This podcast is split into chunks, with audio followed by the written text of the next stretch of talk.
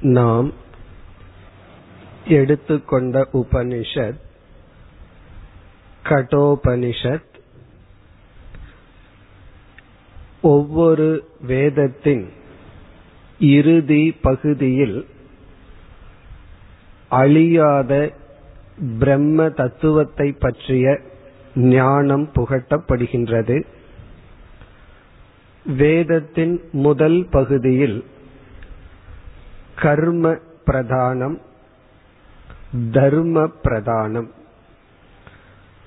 செயல்கள் எத்திக்ஸ் என்று அழைக்கப்படுகின்ற தர்மங்கள் இதை பற்றித்தான் முதல் பகுதியில் பேசப்பட்டுள்ளது. இறுதி பகுதியில் அழியாத பிரம்ம தத்துவம் தான் உபதேசிக்கப்படுகின்றது.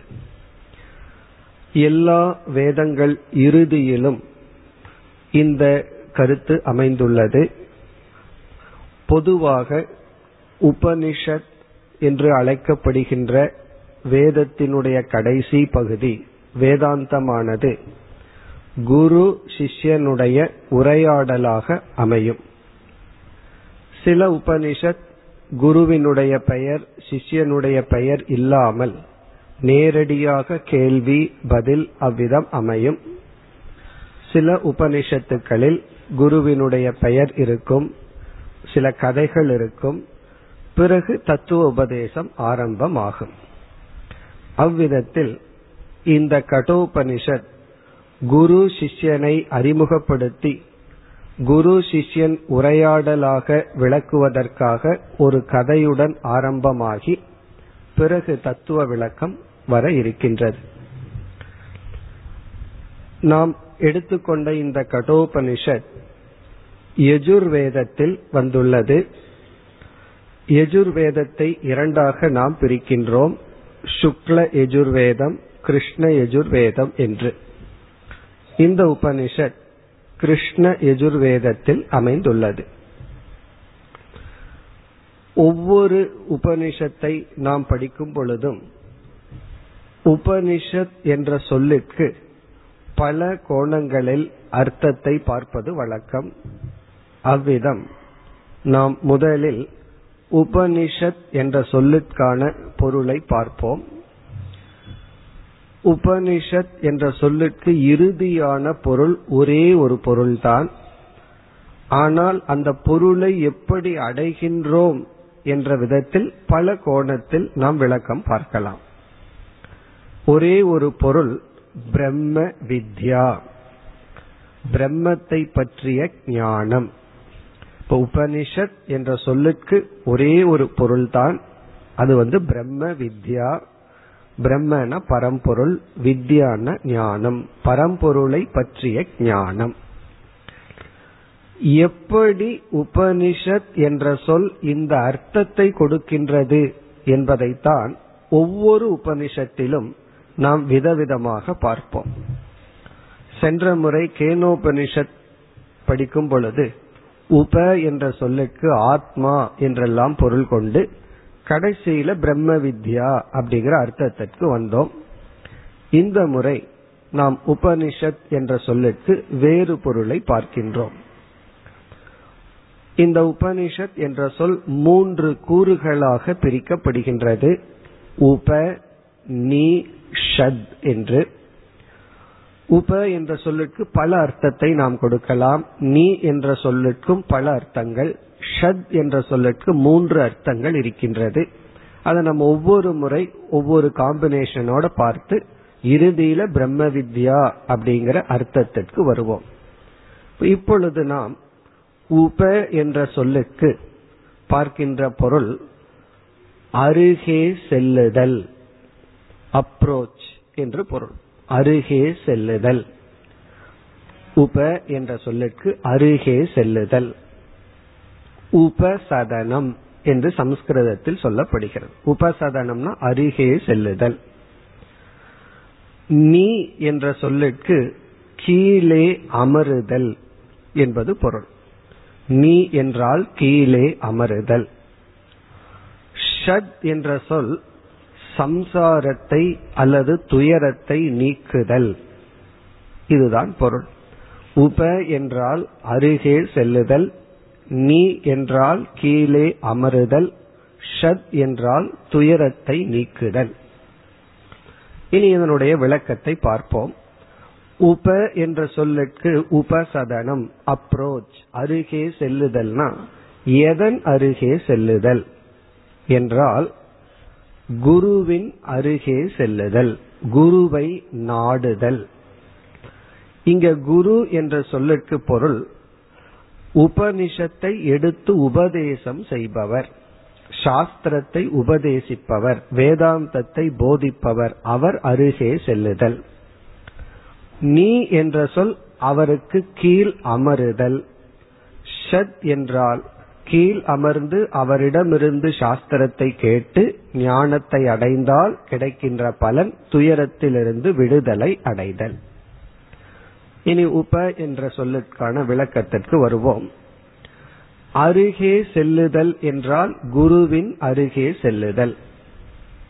குருவின் அருகில் பல காரணத்துக்காக செல்லலாம். குருவிடம் நம்ம பல காரணத்திற்கு அணுகலாம். ஒன்று அவருக்கு சேவை செய்ய அவரிடம் அணுகலாம். அல்லது லௌகிக விஷயத்தில் ஏதாவது வெற்றியடைய ஆசிர்வாதம் வாங்குவதற்கு அவர் அருகில் செல்லலாம். இப்படி பல காரணத்திற்காக குருவை நாம் நாடலாம். பலர் வந்து இவர் எனக்கு குரு என்று சொல்வார்கள். அவரிடமிருந்து என்ன கற்றுக்கொண்டீர்கள்? எப்படி குரு என்றால் எனக்கு மந்திரோபதேசம் செய்தார். எனக்கு வந்து வழிகாட்டுவார். இப்படியெல்லாம் பல காரணங்கள் உண்டு. இங்கு குருவின் அருகில் எதற்கு செல்லுதல் என்றால் தத்துவ விசாரத்திற்காக செல்லுதல். குருவானவர் உபனிஷத்தை எடுத்து நமக்கு உபதேசம் செய்ய அவரை நாம் நாடுதல். இந்த இடத்தில் எந்த ஒரு அறிவும் அதற்குரிய கருவியின் மூலமாகத்தான் நமக்கு கிடைக்கும். இந்த அறிவை சம்ஸ்கிருதத்தில் பிரமா என்று அழைக்கின்றோம். பிரமா என்றால் ஞானம் அறிவு. எந்த ஒரு பிரமா அறிவும் அதற்குரிய கரணத்திலிருந்து வர வேண்டும். அப்படி வந்தால்தான் அதற்கு பிரமா அல்லது ஞானம் அல்லது அறிவு என்ற ஸ்டேட்டஸ் தன்மை வருகின்றது. கரணம் இல்லாமல் வந்தால் அது அறிவாக இருந்தாலும் அதற்கு அறிவு அப்படிங்கிற ஸ்டேட்டஸ நம்மால கொடுக்க முடியாது. இப்போ ஒரு யோகியானவன் பெரும் தவம் செய்கின்றான் தியானம் செய்கின்றான். தியானம் செய்து தியானத்தின் பலனாக ஒரு சித்தியை அடைகின்றார். அவருக்கு வந்து தூரத்துல இருக்கிற பொருள் என்ன உள்ளது அப்படிங்கிற அறிவு வருகின்றது. பார்க்காமலேயே அங்க என்ன பொருள் உண்டு அப்படிங்கிற அறிவு வருகிறது. இத சாஸ்திர யோகி பிரத்யக்ஷம் என்று சொல்லும். அது யோகத்தினால் அடையப்படும் அறிவு. ஆனாலும் அந்த யோகியே இந்த அறிவு பூர்ணமான ஞானம் என்று எடுத்துக்கொள்ள முடியாது. ஏன்னா சில சமயம் தவறாகவும் ஆகலாம். இது வந்து கண்ணை பயன்படுத்தி அடைந்த அறிவு அல்ல. இது வந்து வேற விதத்துல அடைந்த அறிவு. இப்ப எந்த ஒரு அறிவும் அவர் உண்மையிலேயே பார்த்தது சரியாக இருந்தாலும் அவராலேயே இது அறிவு அப்படிங்கிற ஸ்டேட்டஸ் அவர் கொடுக்க முடியாது. ஏன்னா தவறு ஏற்படலாம். தவறு வருவதற்கு வாய்ப்புண்டு. ஆனா அந்த இடத்தில் இருக்கிற பொருளை கண்ணார பார்த்தவர் அவர் உறுதியா சொல்லுவார் இது என்னுடைய ஞானம். ஒரு யோகியும் கூட சொல்ல முடியாது இது ஞானம்னு சொல்லி. ஏன்னா சில சமயம் சரியா இருக்கலாம் சில சமயம் தவறா இருக்கலாம். ஜோதிடத்தை போல. இப்ப ஜோதிஷ் சாஸ்திரம் வந்து சில கணிப்பை கொடுக்கின்றது. அத பூர்ணமான ஞானம்னு ஏற்றுக்கொள்ள முடியாது. காரணம் சில சமயம் தவறு ஏற்படுகிறது. அது ஒரு யூகம் தான் அது ஒரு நம்பிக்கை தான் இப்ப எந்த ஒரு அறிவும் அறிவை கொடுக்கும் கருவியிலிருந்து வந்தால்தான் அதை அறிவு அப்படின்னு நம்ம சொல்ல முடியும். நாம் ஏற்றுக்கொண்டு செயல்படவும் முடியும். அப்படி பார்க்கையில் அறிவை கொடுக்கும் கருவிக்கு பிரமாணம். என்று அழைக்கப்படுகிறது. பிரமாணம்னா பிரமாவை கொடுக்கும் கரணம். அறிவை கொடுக்கும் கரணத்துக்கு பேரு பிரமாணம். ஒரு இன்ஸ்ட்ருமெண்ட் எந்த இன்ஸ்ட்ருமெண்ட் எந்த கருவி ஞானத்தை கொடுக்குதோ அந்த கருவிக்கு பேரு பிரமாணம். இங்கு எவ்வளவு பிரமாணங்கள் இருக்கின்றது அப்படின்னா சாஸ்திரத்துல அதெல்லாம் பிரிச்சு வச்சிருக்காங்க. இவ்வளவு பிரமாணம் அறிவை கொடுக்கும் கருவிகள் இருக்கின்றது. நம்ம சுருக்கமா அதுல வந்து சிலதை எடுத்துக்கொள்வோம். முதல் பிரமாணம் பேசப்படுவது பிரத்யக்ஷ பிரமாணம். பிரத்யக்ஷ பிரமாணம் என்பது நம்முடைய ஐம்புலன்கள் மூலமாக அறியப்படும் அறிவு. கண் வந்து ஒரு பொருளை பார்க்கும் பொழுது கிடைக்கின்ற அறிவு. காது வந்து சப்தத்தை கேட்கும் பொழுது கிடைக்கின்ற அறிவு. அதே போல ஒரு நாக்கு வந்து சுவைக்கும் பொழுது கிடைக்கின்ற அறிவு. இப்படி ஐம்புலன்கள் அந்த விஷயத்தோடு சேரும் பொழுது கிடைக்கின்ற அறிவு பிரத்யக்ஷ பிரமாணம். பிறகு இரண்டாவது பிரமாணம் அனுமான பிரமாணம். அனுமானம் என்றால் ஏற்கனவே நமக்கு ஒரு அறிவு இருக்கின்றது. அந்த அறிவின் துணை கொண்டு யூகம் செய்து இனி ஒரு அறிவை அடைந்தால் அதற்கு பெயர் அனுமான பிரமாணம். அனுமானம்ங்கிறது ஒரு அறிவுக்கு காரணமாகும். ஏற்கனவே உள்ள அறிவின் துணை கொண்டு அறிந்தால் அது அனுமான பிரமாணம். இதுக்கு சாஸ்திரத்துல கொடுக்கிற ஸ்டாண்டர்ட் உதாகரணம். காலை வேளையில மழையில புகைய பார்க்கிறோம். நெருப்பு இருக்கின்றதுங்கிற அறிவை நாம் அடைந்து விடுகின்றோம். ஆனா கண்ணார அந்த நெருப்பை பார்க்கல. எப்படி இந்த ஞானம் ஏற்பட்டது? நம்ம உறுதியா சொல்லலாம் அங்கு நெருப்பு உள்ளது. இந்த உறுதி ஞானம் வருவதற்கு காரணம் ஏற்கனவே நமக்கு ஒரு அறிவு உண்டு. அந்த அறிவை எப்படி அடைஞ்சிருக்கோம்? எங்கெல்லாம் புகை இருக்கோ அங்கு நெருப்பு இருந்துள்ளது என்று சமையலறையில் யாகசாலையில பார்த்து ஒரு அறிவை அடைந்தோம். அதன் அடிப்படையில் யூகித்து ஒரு அறிவை அடைதல். சயின்ஸ் எல்லாம் அப்படித்தான். ஒரு ஏற்கனவே ரிசர்ச் பண்ணி வச்சதனுடைய அடிப்படையில மறுபடியும் இவர்கள் யூகித்து இப்படித்தான் இருக்க வேண்டும்னு ஒரு அறிவை அடைதல். இப்ப பூமி வந்து இத்தனை வருஷம் ஆனதுன்னு சொன்னா அது எப்படின்னா சில ரிசர்ச் பண்றோம். நம்ம வந்து அத்தனை வருஷத்துக்கு முன்னாடி போய் பார்க்க முடியாது. இப்படி அறிவின் துணை கொண்டு அறிதல் அனுமானம். இந்த அனுமானமும் சில சமயம் தவறாகலாம். தவறான டேட்டாவை வச்சிருந்தான். பிரத்யக்ஷமும் கூட அந்த இந்திரியங்கள்ல குறை இருந்தா தப்பாகலாம். கண்ணே சரியில்லை அப்படின்னா நம்ம பார்த்தது சரியாத்தான் தெரியும். ஆனாலும் தவறாகலாம். இப்ப எந்த ஒரு கருவியும் நமக்கு தவறான அறிவையும் கொடுக்கலாம். கருவி சரியாக இருந்தால் அறிவும் சரியாக இருக்கும். இப்படி பலவிதமான அறிவை கொடுக்கும் கருவிகள் இருக்கு. இதுல இனி ஒரு கருவியை சொல்வார்கள் அனுபலப்தி பிரமாணம்னு ஒரு பிரமாணம் உண்டு. அனுபலப்தி பிரமாணம் என்றால் இல்லாததையும் நாம் ஒரு பிரமாணத்தின் மூலமாகத்தான் அறிய முடியும். இப்ப உங்களிடத்தில் வந்து இந்த ஸ்டேஜில் பூனை அமர்ந்துள்ளதான்னு கேட்டா நீங்கள் வந்து இல்லை என்ற ஒரு அறிவுடன் சொல்வீர்கள். இதே இது ஸ்டேஜுக்கு வெளியே இருப்பவர்கள் இந்த ஹாலுக்கு வெளியே இருப்பவர்களிடம் இந்த கேள்வியை கேட்டா அவர்களால இல்லைன்னு சொல்ல முடியாது. தெரியவில்லைன்னு தான் சொல்ல முடியும். காரணம் என்ன? இங்கு இந்த இல்லாததையும் பார்த்துள்ளோம். அதுவும் ஒரு கருவியின் மூலமாகத்தான் நாம் அடைந்துள்ளோம். ஆகவே ஒரு பொருளை இருக்குன்னு சொல்ல வேண்டும் என்றாலும் அதற்குரிய கருவியின் மூலமாகத்தான் சொல்ல வேண்டும். இல்லைன்னு சொல்றதும் அதற்குரிய கருவியை பயன்படுத்தித்தான் இல்லைன்னு சொல்ல வேண்டும். அப்படி இல்லாம இல்லைன்னு சொன்னா அது வெறும் நம்பிக்கை தான் இருக்குன்னு சொன்னாலும் பார்க்காம இருக்குன்னு சொன்னாலும் நம்பிக்கை. பார்க்காம இல்லைன்னு சொன்னாலும் அது ஒரு நம்பிக்கை தான் இப்படி அனுபலப்திங்கிறதும் கூட ஒரு பிரமாணம். இந்த பிரமாண வரிசையில் இனி ஒரு பிரமாணத்தை நாம் பார்க்கின்றோம். அது சப்த பிரமாணம். சப்த பிரமாணம்னா ஒருவருடைய வாக்கியம் ஒருவருடைய ஸ்டேட்மெண்ட் நமக்கு ஞானத்தை கொடுக்கின்றது. அந்த சப்த பிரமாணம்னா அந்த வாக்கியமே ஒரு பிரமாணம். நம்ம அர்த்தமில்லாத சத்தத்தை போட்டோம்னா சத்தம் அப்படிங்கறது தான் நமக்கு ஞானம். ஒரு வாக்கியமா ஒருவர் நமக்கு ஒன்றை உபதேசிக்கும் பொழுது ஒரு புதிய ஞானம் நமக்கு ஏற்படுகின்றது. அவ்விதம் இந்த வேதத்திற்கு லட்சணமே சப்த பிரமாணம் முழு வேதத்துக்கு என்ன டெபனிஷன் டிஃபைன் வேதா அப்படின்னு சொன்னா சப்த பிரமாணம் அதான் வேதத்துக்கான லட்சணம் இது ஒரு சப்த ரூபமான ஞானத்தை கொடுக்கும் கருவி. இப்ப வேதம்ங்கிறது இது ஒரு சப்த ரூபமா இருக்கு. இந்த சப்தம் வந்து புஸ்தகத்துல இருந்தா அது சப்தம் அல்ல அது ஒரு குரு வாக்கியத்தின் மூலமாக அது வெளிவர வேண்டும்.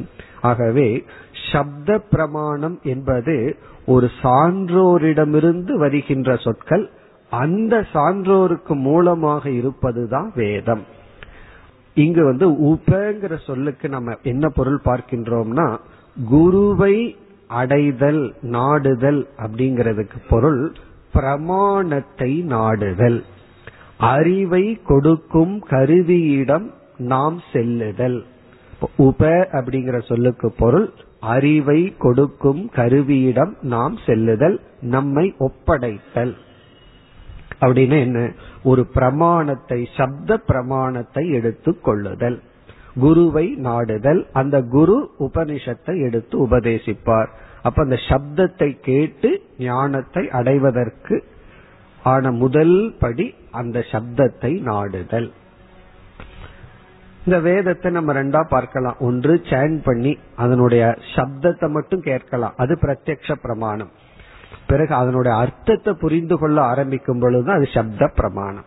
வேதத்தினுடைய அர்த்தத்தை புரிக்கிற விஷயம்தான் உபனிஷத் அல்லது வேதாந்தம். வேதாந்தம் வந்து அர்த்த பிரதானம். கர்மகாண்டம் வந்து சப்த பிரமாணம். அது வந்து சாண்டிங் பண்ணா அது புண்ணியம் கிடைக்கும் போதும். உபனிஷத்துக்குள்ள வந்து அதை நம்ம சேன் பண்ற அது வேறு விஷயம். ஆனா அதனுடைய முக்கியத்துவம் வந்து அதனுடைய அர்த்தத்தை தான் நாம் புரிந்து கொள்ள வேண்டும். இனி அடுத்த சொல் நீ. நீ என்ற சொல்லுக்கு கீழே அமருதல் குருவிடம் சென்று அந்த பிரமாணத்திடம் சென்று கீழே அமருதல் இங்கு கீழே அமருதல் அப்படிங்கிற சொல்லுக்கான தாற்பயம் அதாவது உள் மறைந்துள்ள கருத்து சிஷ்யன் தகுதியை அடைதல். இந்த குருவிடமிருந்து சாஸ்திரத்தை கேட்கும் பொழுது எப்படிப்பட்ட தகுதிகளெல்லாம் நம்மிடம் இருந்தால் அவர் சொல்ற உபதேசம் நமக்கு புரியுமோ அந்த தகுதிகளை அடைதல். அத வந்து நம்ம சாஸ்திரத்துல அதிகாரித்துவம் என்று சொல்வோம். அதிகாரித்துவம் என்றால் குவாலிபிகேஷன் சிஷ்யனுக்கு உரிய தகுதியை அடைதல். இப்ப நீ என்றால் தகுதியை அடைதல். அதுல வந்து கீழே அமருதல்னா பெரிய தகுதி வந்து பணிவு இன்டலக்சுவல் அறிவு பூர்வமாக பணிவிருக்க வேண்டும். எனக்கு தெரியவில்லை இவருக்கு தெரிந்துள்ளது நான் கற்றுக்கொள்ள வேண்டும் என்ற அந்த ஹம்பிள் அந்த பணிவுடன் என்னென்ன தகுதி சாஸ்திரம் கூறியுள்ளதோ அந்த தகுதிகளை அடைதல். இப்ப அந்த தகுதிகளை எல்லாம் நம்ம இந்த உபனிஷத் ஆரம்பத்திலேயே பார்க்க போகின்றோம். பிறகு ஒருவன் பிரமாணத்தை அடைந்து குருவை அடைந்து தகுதியையும் அடைந்து இந்த குருவினுடைய வாக்கியத்தை கேட்டு ஞானத்தை அடைந்தால் அவன் அடைகின்ற பலன் தான் மூன்றாவது சொல் ஷத் ஷத் என்றால் அவனுடைய சம்சாரமானது நீங்கும். அவனுடைய மன துயர மனப்பழுவானது நீங்கும். அப்ப ஷத் என்பதற்கு பலம் இந்த ஆத்ம ஞான பலன். இப்ப உபனிஷத்ங்கிற வார்த்தை எப்படி நமக்கு அர்த்தத்தை கொடுக்கின்றது என்றால் பிரம்ம வித்யா என்பது குருவை நாடி தகுதியுடன் பெற்று சம்சாரத்தை நீக்கும் ஒரு உபாயம். இப்ப பிரம்ம வித்யா அப்படிங்கிறது வந்து இந்த உபனிஷத்துங்கிற சொல் எதெல்லாம் நமக்கு சொல்லிக் கொடுக்கின்றதுன்னா இந்த பிரம்ம வித்யை எப்படி அடையணும் எப்படிப்பட்டவனாக இருந்து அடைய வேண்டும் இதனுடைய பலன் என்ன? இதெல்லாம் இந்த ஒரே ஒரு சொல்லில் அடங்குகிறது. இதை அடையும் முறை இதை எப்படி அடைய வேண்டும்? எப்படிப்பட்டவனாக இருந்து அடைய வேண்டும்? இதை அடைந்ததனால் கிடைக்கின்ற பலன். இதெல்லாமே உபனிஷத்துங்கிற சொல்லில் அடங்குகின்றது இதெல்லாம் இந்த சொல்லுக்கு நம்ம கொடுக்கிற விளக்கம். இறுதியில உபனிஷத்துனா என்ன? ஆத்ம ஞானம் அல்லது பிரம்ம ஞானம் தமிழ்ல சொல்லணும்னா பரம்பொருளை பற்றிய அறிவு மெய் பொருளை பற்றிய அறிவு அழியாத பொருளை பற்றிய ஞானம் அறிவு. இப்போ எல்லா உபனிஷத்துக்களிலும் இதுதான் பிரம்மந்தான் மைய கருத்து ஒவ்வொரு உபனிஷத்தும் ஒரு குரு சிஷ்யனுடைய உரையாடலாக வரும்.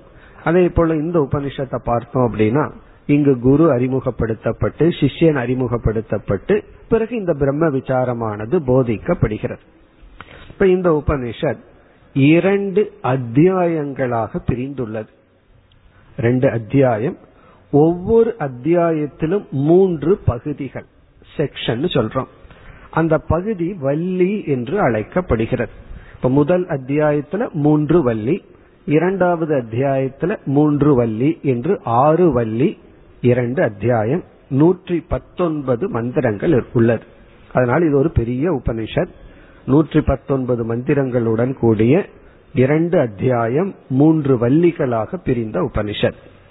இதுல பார்த்தோம் அப்படின்னா முதல் அத்தியாயம் அதாவது முதல் வள்ளி முதல் அத்தியாயத்தில் முதல் செக்ஷன் முதல் வள்ளி. பிறகு முதல் அத்தியாயத்தில் இரண்டாவது வள்ளி பாதி வரை பிரம்ம வித்யா வரப்போவதில்லை. கதை பிறகு அது சம்பந்தமான சில கருத்துக்கள் வர உள்ளது. இப்ப நம்ம இந்த முறை என்ன பண்றோம்? முதல் அத்தியாயத்தை முடிச்சு முதல் அத்தியாயத்துல முதல் வள்ளியை முடித்து இரண்டாவது வள்ளியில பாதி தூரம் தான் செல்ல முடியும். பிறகு அப்படியே நம்ம தொடரலாம். இது ஒரே ஒரு பகுதியில இதை நம்ம முடிக்க முடியாது.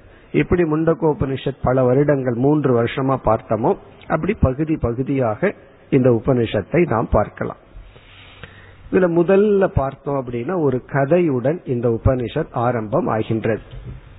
அடுத்த கேள்வி நமக்கு வரலாம். கதையெல்லாம் எதற்கு? அப்படின்னு சொன்னா இந்த கதையினால பல கருத்துக்கள் உள்ளது. அதாவது குரு சிஷ்யனை அறிமுகப்படுத்துதல். குரு சிஷ்யனை அறிமுகப்படுத்துவதை எதற்குனா உபனிஷத் வந்து குரு சிஷ்யன் உரையாடலாக இருப்பதற்காக. பிறகு கதையின் மூலமாக சிஷ்யனுடைய லட்சணம் போதிக்கப்படுகிறது. சிஷ்யனுக்கு என்னென்ன தகுதிகள் இருக்க வேண்டும்? பிறகு குருவினுடைய லட்சணம். குருவுக்கு என்னென்ன தகுதிகள் இருக்க வேண்டும்? அதுவும் போதிக்கப்படும். கதை நமக்கு தாத்பரியம் அல்ல அது நிஜமாலுமே நடந்ததா? உண்மையாங்கிறது முக்கியத்துவம் இல்லை. பிறகு வந்து இந்த அறிவானது சம்பிரதாயமாக குரு சிஷ்யன் மரபில் வந்துள்ளது. இதையெல்லாம் காட்டுவதற்கு தான் கதை. அந்த கதை நமக்கு முக்கியம் அல்ல கதையிலிருந்து நமக்கு கிடைக்கின்ற கருத்து தான் ரொம்ப முக்கியம்.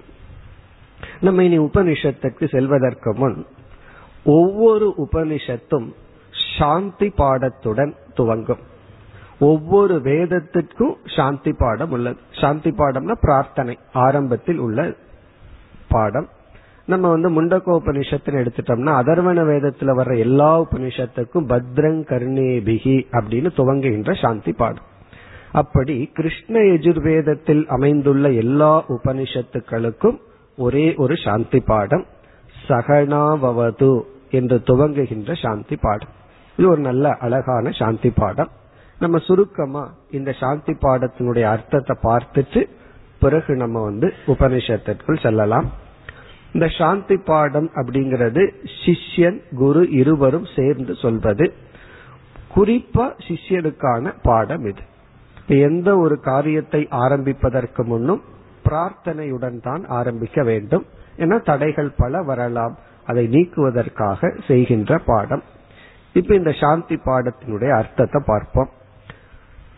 சகனாவது சகனோ புனக்து. இதுதான் இதனுடைய துவக்கம்.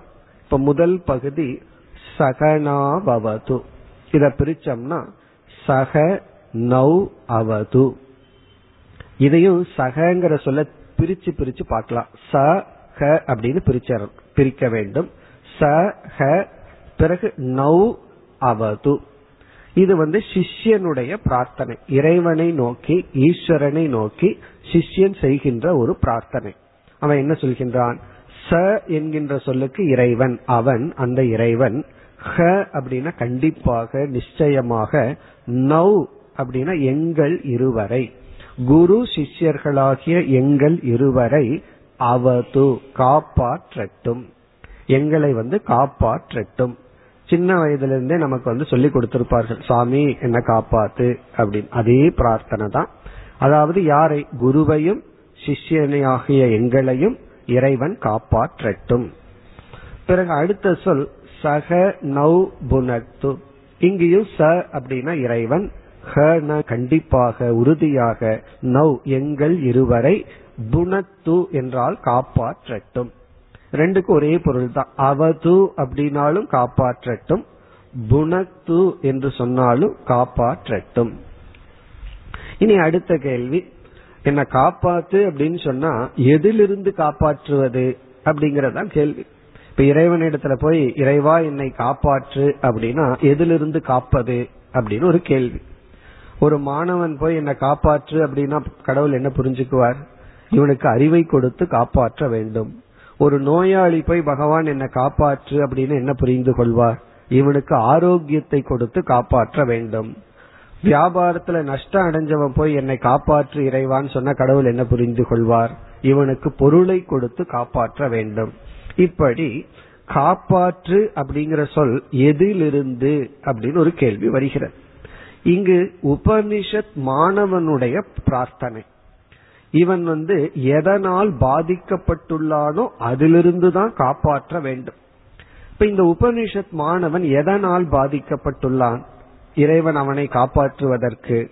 அவன் வந்து பொருள் ரீதியாகவோ மற்ற ரீதியாகவோ இங்கு பாதிக்கப்படவில்லை. ஏன்னா எல்லாம் வேண்டான்னு விட்டுட்டு வந்திருக்கான். அல்லது அது அவனுடைய லட்சியம் அல்ல. இப்ப இவன் வந்து எதை உணர்ந்தவன் சிஷ்யன் என்றால் நம்ம வந்து சிஷ்யன் ஆகிறதுக்கு என்ன தகுதி என்ன தகுதின்னு கேட்டுட்டு இருப்போம் ஒரே ஒரு முக்கிய தகுதி நான் அறியாமையில் இருக்கின்றேன் என்று உணர்வதுதான். எனக்கு தெரியல அப்படிங்கறத தெரிஞ்சுக்கிறது தான் சிஷ்யனுடைய முக்கிய தகுதி. பலரிடம் நம்ம என்ன கருத்தை சொன்னாலும் அவங்க கேட்காததுக்கு காரணம் தனக்கு தெரியும்னு நினைத்து கொண்டு இருப்பதனாலதான். தெரியாதுங்கிறத அக்செப்ட் பண்ணிக்கிறதுங்கிறது ஒரு பெரிய விஷயம்.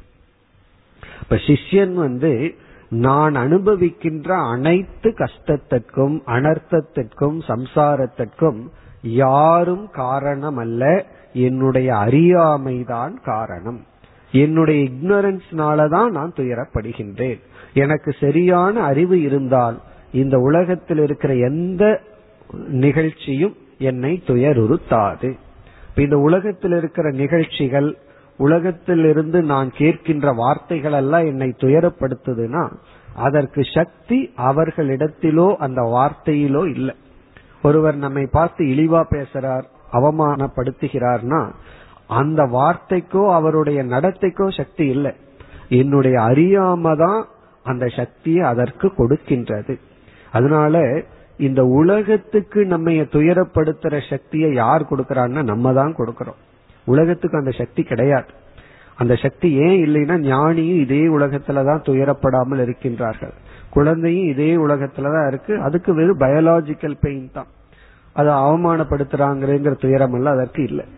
ஆகவே என்னுடைய துயரத்திற்கு காரணம் என்னுடைய அறியாமை.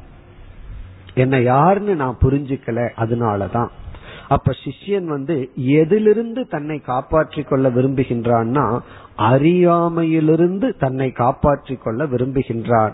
ஆகவே பகவான் அவனுக்கு ஞானத்தை கொடுத்து காப்பாற்ற வேண்டும். அதனால் ஒரு விளக்காசிரியர் இங்கு எழுதுகின்றார் சங்கரர் எழுதுகின்றார் இறைவா என்னை காப்பாற்று அப்படின்னா இறைவா எனக்கு அறிவை கொடுத்து என்னை காப்பாற்று. எனக்கு ஞானத்தை கொடுத்து என்னை காப்பாற்று. இதுதான் பிரார்த்தனை. ஏன்னா இவன் எங்க போயிருக்கான்? ஞானத்திற்குரிய கருவியை அடைந்து விட்டான். ஞானத்திற்குரிய கருவியிடம் சென்றுள்ளான். அந்த கருவி சரியாக பயன்படுத்தப்பட்டு எனக்கு அறிவு வேண்டும். அறிவை கொடுத்து என்னை காப்பாற்று. இதுதான் பிரேயர்லயே பெஸ்ட் பிரேயர் நம்ம வந்து எதோ ப்ரே பண்றோம். பிறகு வந்து அந்த பிரேயரை நம்ம பண்ண மாட்டோம். இப்ப நோய் வாய்ப்பட்டுள்ளோம். பகவானிடம் போய் நோயை நீக்குன்னா இந்த பிரேயர் எவ்வளவு நாள் பண்ண முடியும்? நோய் நீங்கிற வரைக்கும் தான். அதற்கு பிறகு நோயை நீக்குன்னு பகவான் கிட்ட கேட்க முடியாது. ஆனா இந்த பிரேயர் இருக்கு ஞானம் அறிவை கொடும் அறிவை அடைஞ்சதுக்கு அப்புறம் இதை ப்ரே பண்ண முடியாது. ஆனா அறிவை அடைந்ததற்கு அப்புறம் பிரேயர்னுடைய அவசியமும் இருக்காது. அப்படி என்ன அந்த அறிவை அடைஞ்சிட்டோம்னா அந்த ஈஸ்வரன் நம் சொரூபமாகி விடுகின்றார். அங்கு இறைவன் அதற்கு பிறகு தனியா இருக்க மாட்டார். ஆகவே நம்முடைய இறுதி பிரேயர் இதுதான். இறைவா ஞானத்தை கொடுத்து காப்பாற்று. இது வந்து சிஷ்யனுக்கு. இனி குருவுக்கு என்ன? குருவுக்கு ஞானத்தை கொடுத்து காப்பாற்றுன்னு சொல்ல வேண்டியதில்லை. ஏற்கனவே அவர் ஞானத்தை கொடுத்து விட்டார். ஆகவே இந்த இடத்துல குருவிடம் செல்லும் பொழுது அவருக்கு பூர்ண ஆயுளை கொடுக்க வேண்டும். அது குரு கேட்க மாட்டார். சிஷ்யன் தான் கேட்பான். காரணம் என்ன? குருவுக்கு எவ்வளவு காலம் இருக்கோ அவ்வளவு காலம் இருந்துட்டு செல்வார். இப்ப அவரை பொறுத்தவரை பிரார்த்தனை இல்லை.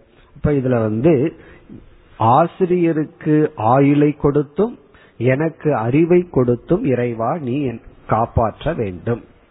இனி அடுத்த பகுதி சக நௌ புனக்து புனக்துன்னு சொன்னாலும் காப்பாற்றுன்னு தான் பொருள். இந்த இந்த இடத்துல இந்த புனத்துங்கிற வார்த்தை ஒரு அனுபவத்தை குறிக்கின்ற சொல். இங்கு என்ன பொருள் என்றால் சிஷ்யனுக்கு எனக்கு ஞானத்தை மட்டும் கொடுத்தால் போதாது ஞானத்தினுடைய பலனையும் கொடுக்க வேண்டும். ஞான பலனை கொடுத்து என்னை காப்பாற்று. என்ன சில சமயம் ஞானம் இருக்கும் ஞானத்தினுடைய பலன் இருக்காது எஃப்டி மாதிரி பணம் இருக்கும். ஆனா அந்த பணம் வந்து நமக்கு இப்பொழுது ரெடியா இருக்காது. இருக்குங்கிற ஒரு உணர்வு தான் நமக்கு இருக்குமே தவிர பயன்படாது. அப்படி சில சமயம் அறிவை அடைஞ்சிருப்போம். அந்த அறிவை செயல்படுத்தும் ஆற்றல் நம்மிடம் இல்லாமல் இருக்கும். நான் யாரிடம் கோபம் கொள்ள கூடாது ஞானத்தை அடைஞ்சாச்சு. ஆனா அந்த ஞானத்தை செயல்படுத்தும் ஆற்றல் உண்டா? எதை பார்த்தும் பொறாமைப்படக்கூடாது. ஞானம் வந்தாச்சு. ஆனா அந்த ஆற்றல் நம்மிடம் உள்ளதான்னா அந்த ஆற்றல் நமக்கு தேவை. அதுதான் புணத்து ஞானத்தினுடைய பலனை கொடுத்து என்னை காப்பாற்று. அப்படின்னா அந்த ஞானம் எனக்கு முழுமையாக பயன்பட வேண்டும். முதல் வந்து எனக்கு அறிவை கொடுத்து காப்பாற்று. இரண்டாவது அறிவினுடைய பலனை கொடுத்து என்னை காப்பாற்று. இனி குருவிடம் வரும் பொழுது வெறும் ஆயுள் மட்டும் இருந்தா போதாது. அந்த ஆயுளை அனுபவிக்க வேண்டும் என்றால் ஆரோக்கியம் தேவை. ஆகவே குருவுக்கு ஆயுளுடன் ஆரோக்கியத்தை கொடுத்து நீ காப்பாற்ற வேண்டும்.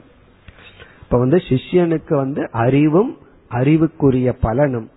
குருவுக்கு வந்து என்ன கொடுக்க வேண்டும்? சிஷ்யன் பிரார்த்தனை செய்கின்றான். ஆயுளையும் ஆரோக்கியத்தையும் கொடுத்து காப்பாற்று. பிறகு அடுத்த பகுதி சக வீரியம் கரவா வகை. இந்த இடத்துல சகங்கிறது சேர்ந்து படிக்க வேண்டிய சொல் சேர்ந்து நாங்கள் இருவரும் சேர்ந்து வீரியம் கரவா வகை.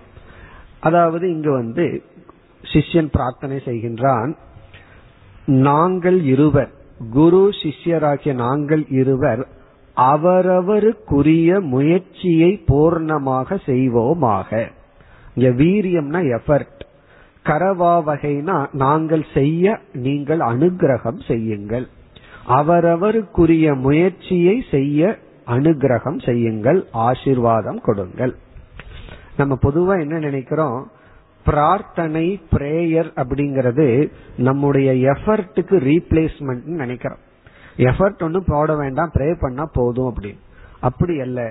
பிரேயர் அப்படிங்கிறது ஒரு எஃபர்ட்டினுடைய அடிஷன் நம்ம என்ன முயற்சி செய்யறோமோ அந்த முயற்சியில இனியொரு முயற்சி தான் பிரார்த்தனையே தவிர நம்ம செய்ய வேண்டிய முயற்சியை விட்டுட்டு பிரார்த்தனையை மட்டும் செய்யணுங்கிற கருத்து அல்ல. என்ன முயற்சியை நம்ம ஒன்னு அடையிறதுக்கு செய்யணுமோ அந்த முயற்சியினுடைய இனி ஒரு ஆடட் முயற்சி தான் பிரேயர் ரொம்ப பேர் நினைச்சுக்கிறோம் ப்ரே பண்ணிட்டு இருந்தா போதுமா? முயற்சி பண்ண வேண்டாமா? இல்ல நான் ப்ரே பண்ணிட்டு எல்லாம் நடக்கும். அப்படி அல்ல. எதுவா இருந்தாலும் சரி வியாபாரத்துல வெற்றி அடையிறதா இருந்தாலும் சரி ஆன்மீகத்துல வெற்றி அடையிறதா இருந்தாலும் சரி ஒன்றை அடையணும்னா அதற்குரிய முயற்சி. அந்த முயற்சியை நன்கு செய்வோமாக. அதுதான் இங்கு பிரார்த்தனை. இப்ப பிரார்த்தனைங்கிறது நம்மளுடைய எஃபர்ட்டுக்கு ரீப்ளேஸ்மெண்ட் அல்ல. எஃபர்ட்டுடன் இனி ஒரு எக்ஸ்ட்ரா எஃபர்ட் தான் பிரார்த்தனை. அதனால அதிக பலன் நமக்கு கிடைக்கும். இங்கு என்ன முயற்சினா சிஷ்யனுடைய முயற்சி புரிந்து கொள்வதற்கு என்னென்னலாம் அவன் செய்யணுமோ அதெல்லாம் சிஷ்யனுடைய முயற்சி. அவன் சொல்றான் இந்த ஞானத்தை அடையிறதுக்கு நான் என்னென்ன முயற்சியெல்லாம் சாஸ்திரம் எடுக்க வேண்டும் சொல்லியிருக்கோ அனைத்து முயற்சியையும் செய்வதற்கு அனுகிரகம் தேவை. அந்த முயற்சிக்கு தடை வரக்கூடாது. அது சிஷ்யனுடைய பிரார்த்தனை.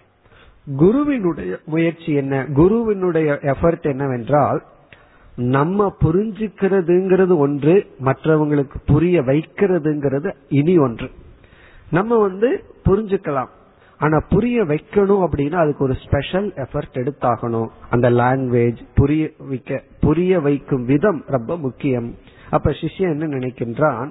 குருவுக்கு எங்களுக்கு புரிய வைக்க என்ன முயற்சி அவரிடம் நடைபெற வேண்டுமோ அதுவும் நடைபெற உங்களுடைய அனுகிரகம் தேவை. இப்ப சிஷ்யனுக்கு வந்து புரிய முயற்சி என்ன உண்டோ குருவானவர் புரிய வைக்க என்ன முயற்சி எடுக்க வேண்டுமோ அந்த இரண்டு முயற்சியும் பூர்த்தி ஆக வேண்டும். விவேகானந்தர் கூறுவார் தற்கொலை பண்ணிக்கணும்னா ஒரு ஊசி போதுமா? அப்படியே குத்திக்கலாம்.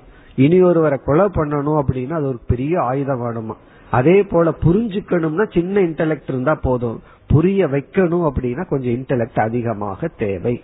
காரணம் என்ன? புரிய வைக்கிறது ஒரு கடினமான வேலை. இப்ப அதற்கு குரு என்ன முயற்சி எடுக்க வேண்டுமோ அதை அவர் எடுக்க வேண்டும். அதாவது ப்ரிப்பரேஷன் அண்ட் பிரசன்டேஷன் சொல்லுவார்கள். புரிஞ்சுட்டா மட்டும் போதாது அதை ப்ரிப்பேர் பண்ணி சிஷியனுக்கு புரிய வைக்கும் விதத்தில் உபதேசிக்க வேண்டும். அந்த முயற்சியை குரு எடுப்பார் ஆக சிஷ்யன் வந்து புரிந்து கொள்ள என்ன முயற்சியோ அதை எடுக்க வேண்டும். இனி அடுத்த பகுதி. தேஜஸ்வி நௌ அதீதம் அஸ்து. நௌ அதீதம். எங்களுடைய படிப்பானது தேஜஸ்வி அஸ்து. தேஜஸ்வின ஒளி பொருந்தியதாக இருக்கட்டும். எங்களுடைய படிப்பானது ஒளி பொருந்தியதாக இருக்கட்டும். அப்படின்னா இந்த படிப்புல வந்து நமக்கு ரொம்ப முக்கியமானது தாரண சக்தி மேதா சக்தி அப்படின்னு இரண்டு சக்தி. தாரணம்னா வாங்கி கொள்கின்ற சக்தி மேதான்னா அதை வச்சு காப்பாற்றுகின்ற சக்தி. சாஸ்திரம் வந்து குரு மூலமா என்ன சாஸ்திரத்தை நம்ம கேட்கிறோமோ அதை கேட்டு புரிந்து கொண்டு அதை நமக்குள்ள வச்சு காப்பாற்றுவது. அதான் பிரைட்னஸ் தேஜஸ்வி அப்படின்னு சொல்வது. அப்படி எங்களுடைய படிப்பு ஒளி பொருந்தியதாக இருக்கட்டும்னா குருவினுடைய உபதேசம் நன்கு எனக்கு விளங்கட்டும் மனதில் அது என்றும் ஒளிர்ந்து கொண்டு இருக்கட்டும். அந்த புணத்துங்கிறதனுடைய அர்த்தம் தான் இது.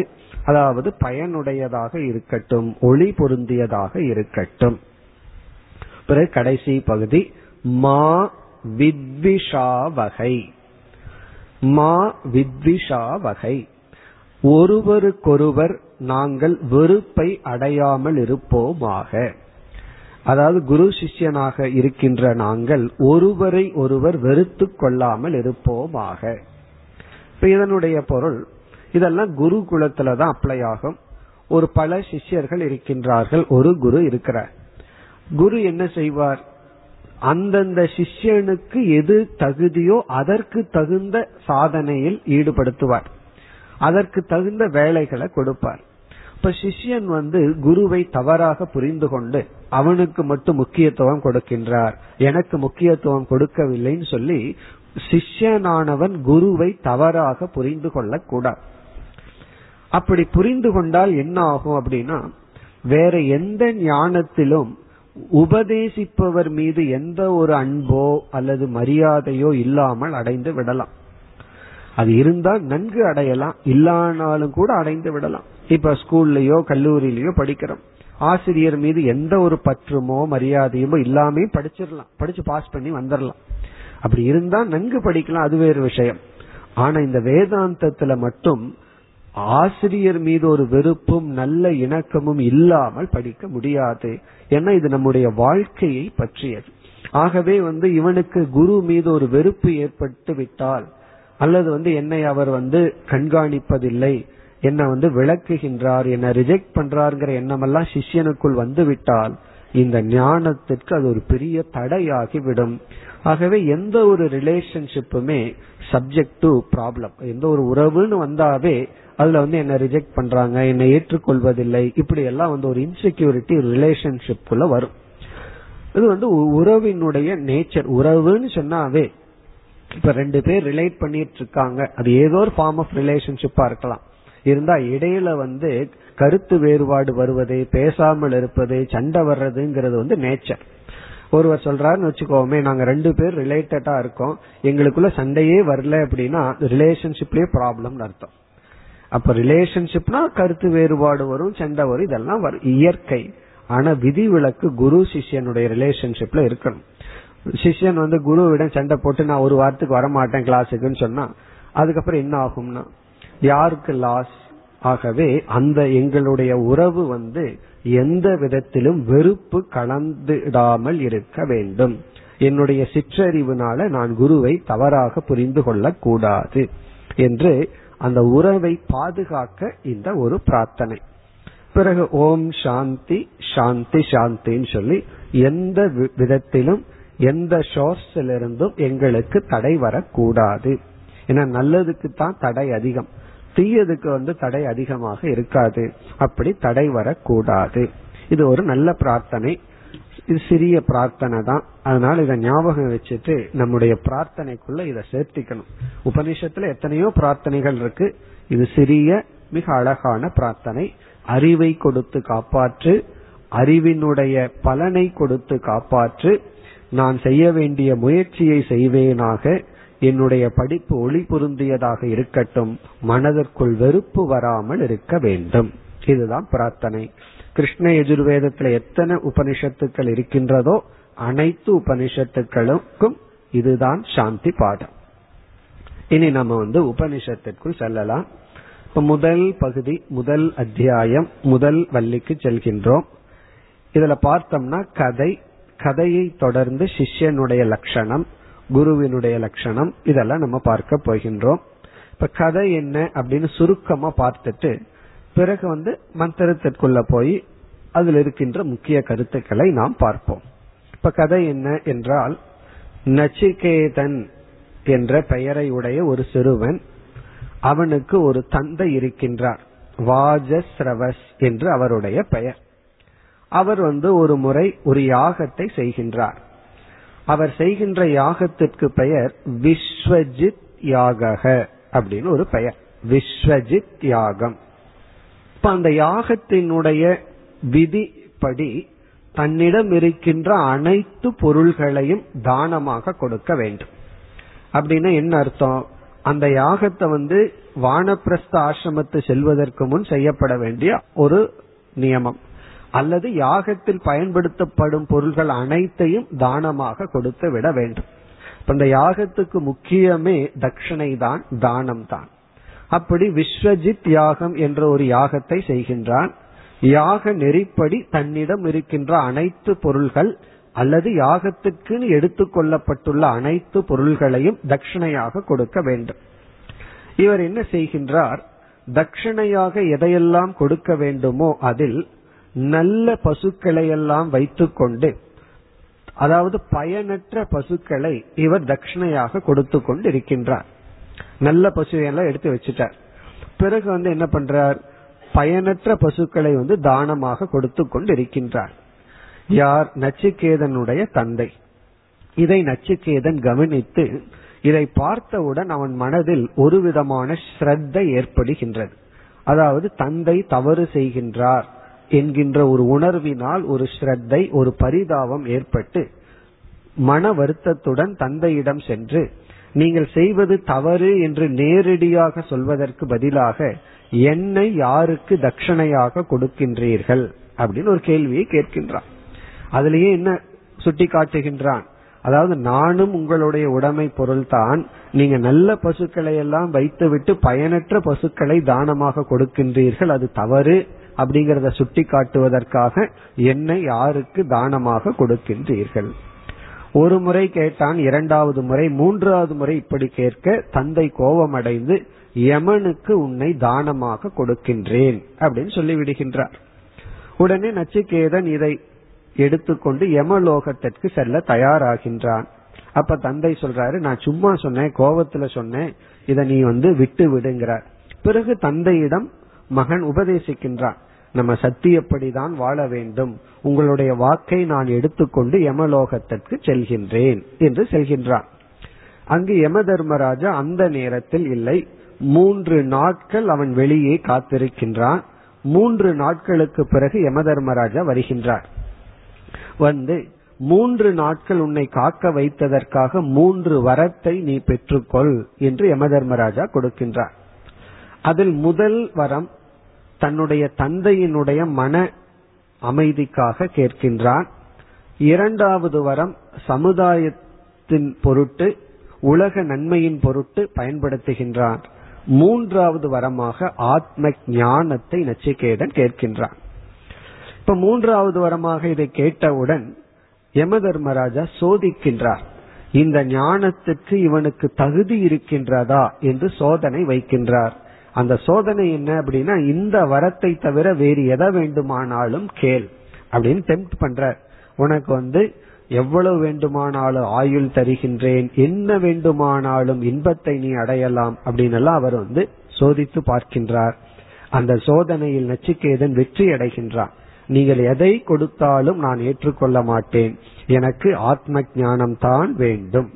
பிறகு ஆத்ம உபதேசம் ஆரம்பம் ஆகின்றது பிறகு யம தர்மராஜாவே சொல்கின்றார் உன்னை போல சிஷ்யன் எங்களுக்கு கிடைக்க வேண்டும்னு பிரார்த்தனை பண்றார்.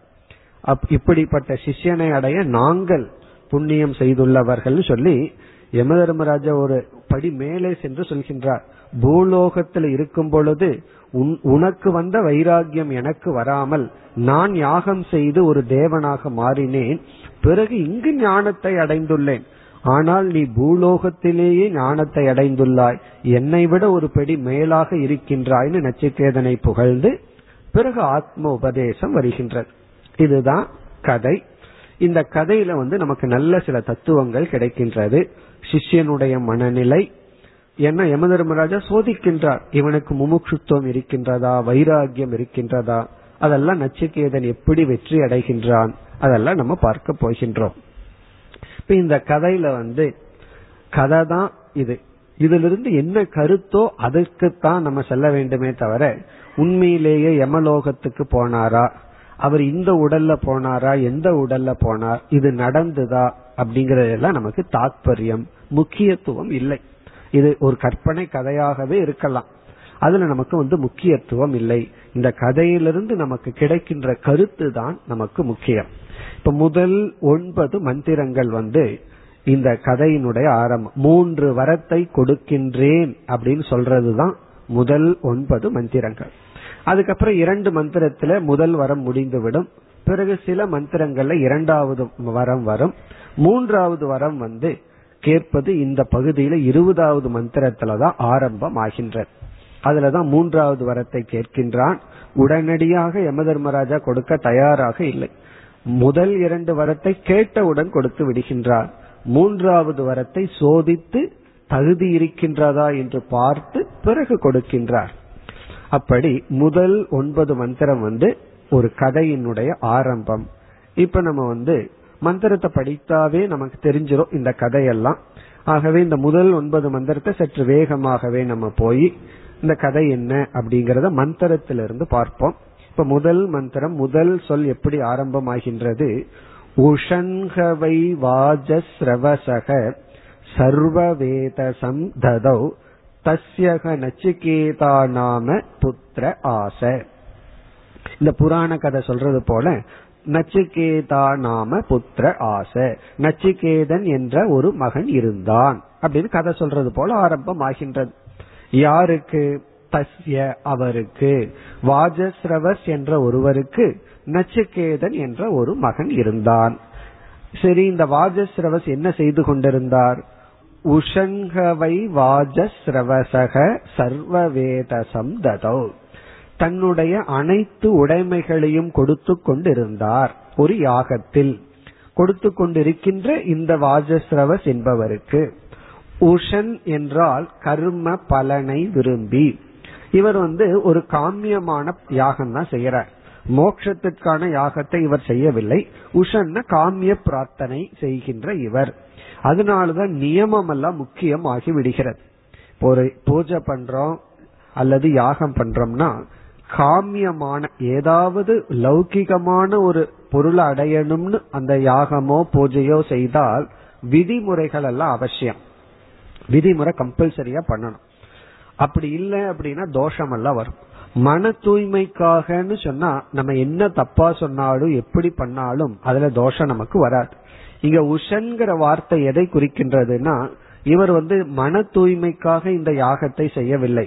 காமிய பலனை தனக்கு சுயநலமான ஒரு பலனை கருதி செய்கின்றார். ஆகவே விதிமுறை மிக மிக முக்கியம். அப்படி ஆசைப்பட்டு பலனில் ஆசை வைத்து இவர் அந்த யாகத்தை செய்கின்றார். செய்யும் பொழுது தட்சிணை இவர் கொடுத்து கொண்டு இருக்கின்றார் அப்படி இருக்கின்ற இவருக்கு நச்சிகேதன் என்ற ஒரு மகன் இருந்தான். பிறகு இரண்டாவது மந்திரம். தம்ஹ குமாரகும் சந்தம் தக்ஷிணாசு நியமானாசு ஸ்ரத்தாவிவேஷ சோ அமன்யத. அதாவது இவன் ஒரு குமாரனாக இருக்கின்றான். குமாரனாக இருந்த போதிலும் சிறு பிள்ளையாக இருந்த போதிலும் ஒரு பனிரெண்டு பதிமூன்று வயது அல்லது பதினைந்து வயதுக்கு கீழ் இருக்கின்ற ஒரு குமாரனாக சிறு பிள்ளையாக இருந்த போதிலும் தக்ஷினாசு நியமானாசு தட்சிணைகளை கொடுத்து கொண்டிருக்கின்ற சமயத்தில் இவனுடைய மனதில் தந்தையை குறித்த ஒரு ஸ்ரத்தை ஏற்பட்டது. இங்கு ஸ்ரத்தை அப்படின்னா கருணை அன்பு பரிதாபம். இப்ப பெரியவர்களே ஒரு தவறு செய்யும் பொழுது நம்ம சொன்னா அவர்கள் கேட்க மாட்டார்கள்ங்கிற நிலையில அவரை குறிச்சு நமக்கு என்ன ஏற்படும்? ஒரு பரிவு ஏற்படும் அன்பு ஏற்படும் பாவம் பரிதாபம் அப்படிங்கிற ஒரு எண்ணம் ஏற்படும். அப்படி ஒரு எண்ணம் அவனுக்கு ஏற்பட்டது. சக அமன்யத அவன் இவ்விதம் நினைத்தான். அவன் என்ன நினைத்தானா? அந்த பசுக்களை எல்லாம் நச்சுக்கேதன் பார்த்தானா? அது எப்படி இருக்கின்றதா? மூன்றாவது மந்திரம் பீதோதகா ஜெக்த திருநாகா இப்ப இதுல வந்து என்ன சொல்லப்படுகிறது? அந்த பசுக்கள் வந்து பீத உதகாகனா அது கடைசியா தண்ணீர் குடிச்சிருக்கான். இதற்கு மேல அதுக்கு தண்ணீர் குடிக்கிறதுக்கு கூட சக்தி கிடையாது. ஜெக்த திருநாகனா கடைசியா அது வந்து புல்ல சாப்பிட்டுருக்கு. இதுக்கு மேல புல்ல சாப்பிடுறதுக்கும் கூட அதற்கு திறன் கிடையாது. அவன் வீட்டுக்கு எடுத்துட்டு போனா முதல்ல அது இறந்துதான் போகும். அந்த ஸ்டேஜில் இருக்கு. பிறகு துக்த தோகானா அதற்கு பால் கொடுக்கின்ற சக்தி அதற்கு இல்லை. பிறகு கன்று ஈன்றும் சக்தியும் அதற்கு இல்லை.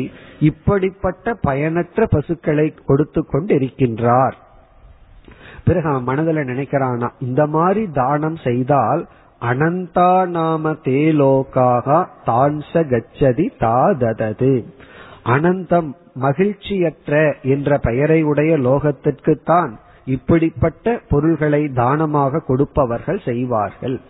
இவரோ சொர்க்கத்துக்கு போகணும்னு யாகத்தை பண்ற இவர் செய்த தவறுனால இவர் நரகத்திற்கு அல்லவா சென்று என்னுடைய தந்தை துயரப்படுவார் என்று இவன் நினைத்தான். இப்ப இந்த இடத்துல நமக்கு வந்து நச்சிகேதனுடைய தந்தைய வந்து நம்ம வந்து ஒரு வில்லனாகவும் பார்க்கலாம். அல்லது ஒரு விளக்காசிரியர் அவரையே ஒரு நல்லவராகவும் எழுதுறார். உபனிஷத் ரொம்ப தெளிவா எழுதவில்லை. இவ்வளவுதான் சொல்லி இருக்கு எப்படி வந்து நல்ல பசுக்களை வச்சுட்டு தவறான பசுக்களை கொடுக்க முடியும்னா அது ஒரு விளக்க ஆசிரியர் எழுதுறார். அது அந்த காலத்திலேயே இருந்திருக்கு. இந்த பசுவை எல்லாம் நச்சுக்கேதனுடைய பேர்ல எழுதி வச்சுட்டாரா நல்ல பசுவை எல்லாம் இப்ப பினாமின்னு சொல்றமே அது போல நல்ல பசுக்களை எல்லாம் நச்சுக்கேதன் பேர்ல எழுதி வச்சுட்டு அதாவது பயனற்ற பசுக்களை தன் பேர்ல வச்சுட்டு யாகத்துல வந்து என்ன பண்றாரா அதையெல்லாம் கொடுத்து விடுகின்றார். சோ தட் நம்ம பையன் வந்து நல்லா இருப்பான் அப்படின்னு சொல்லிட்டு அந்த தவறை செய்துள்ளார் அப்படின்னு பொருள் எடுக்கலாம். அப்ப நச்சிகேதனுடைய தந்தை வந்து தவறான எண்ணத்தை உடையவர்ங்கிற மாதிரி ஆகும். இப்ப அவரையே சரியானவர்னு நம்ம பார்க்கணும்னா ஒரு விளக்காசிரியர் எழுதுகின்றார் அவர் ஏற்கனவே நல்ல பசுக்களை எல்லாம் கொடுத்து விட்டார். கடைசியில இருக்கிற பசுவை கொடுத்து கொண்டிருக்கும் பொழுது சின்ன பையன் வந்து பார்க்கிறான் இதையெல்லாம் கொடுக்கிறாரேன்னு நினைக்கின்றான்.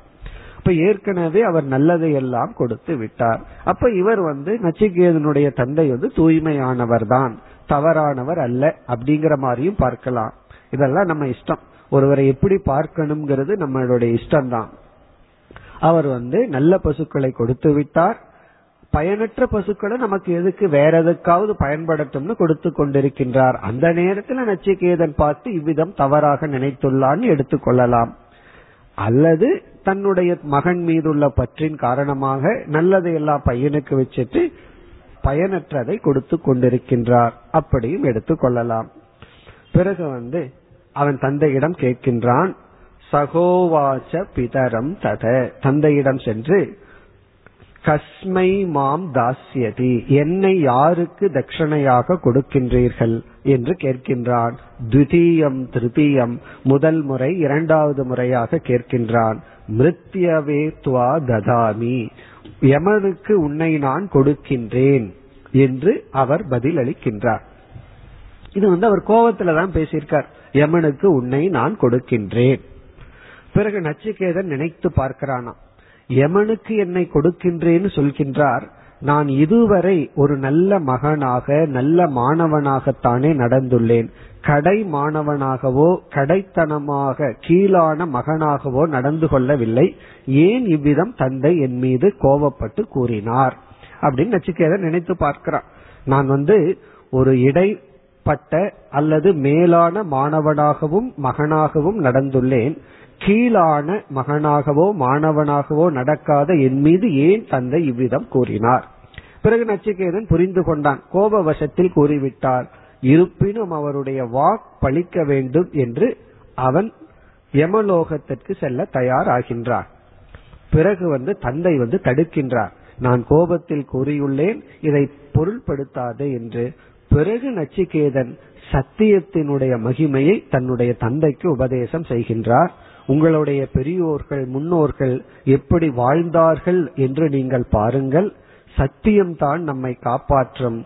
இந்த அனித்தியமான உலகத்தை நம்மை காப்பாற்றுவது சத்தியம் என்று சத்தியத்தினுடைய பெருமையை கூறி பிறகு யமலோகத்திற்கு நச்சிகேதன் செல்கின்றார்.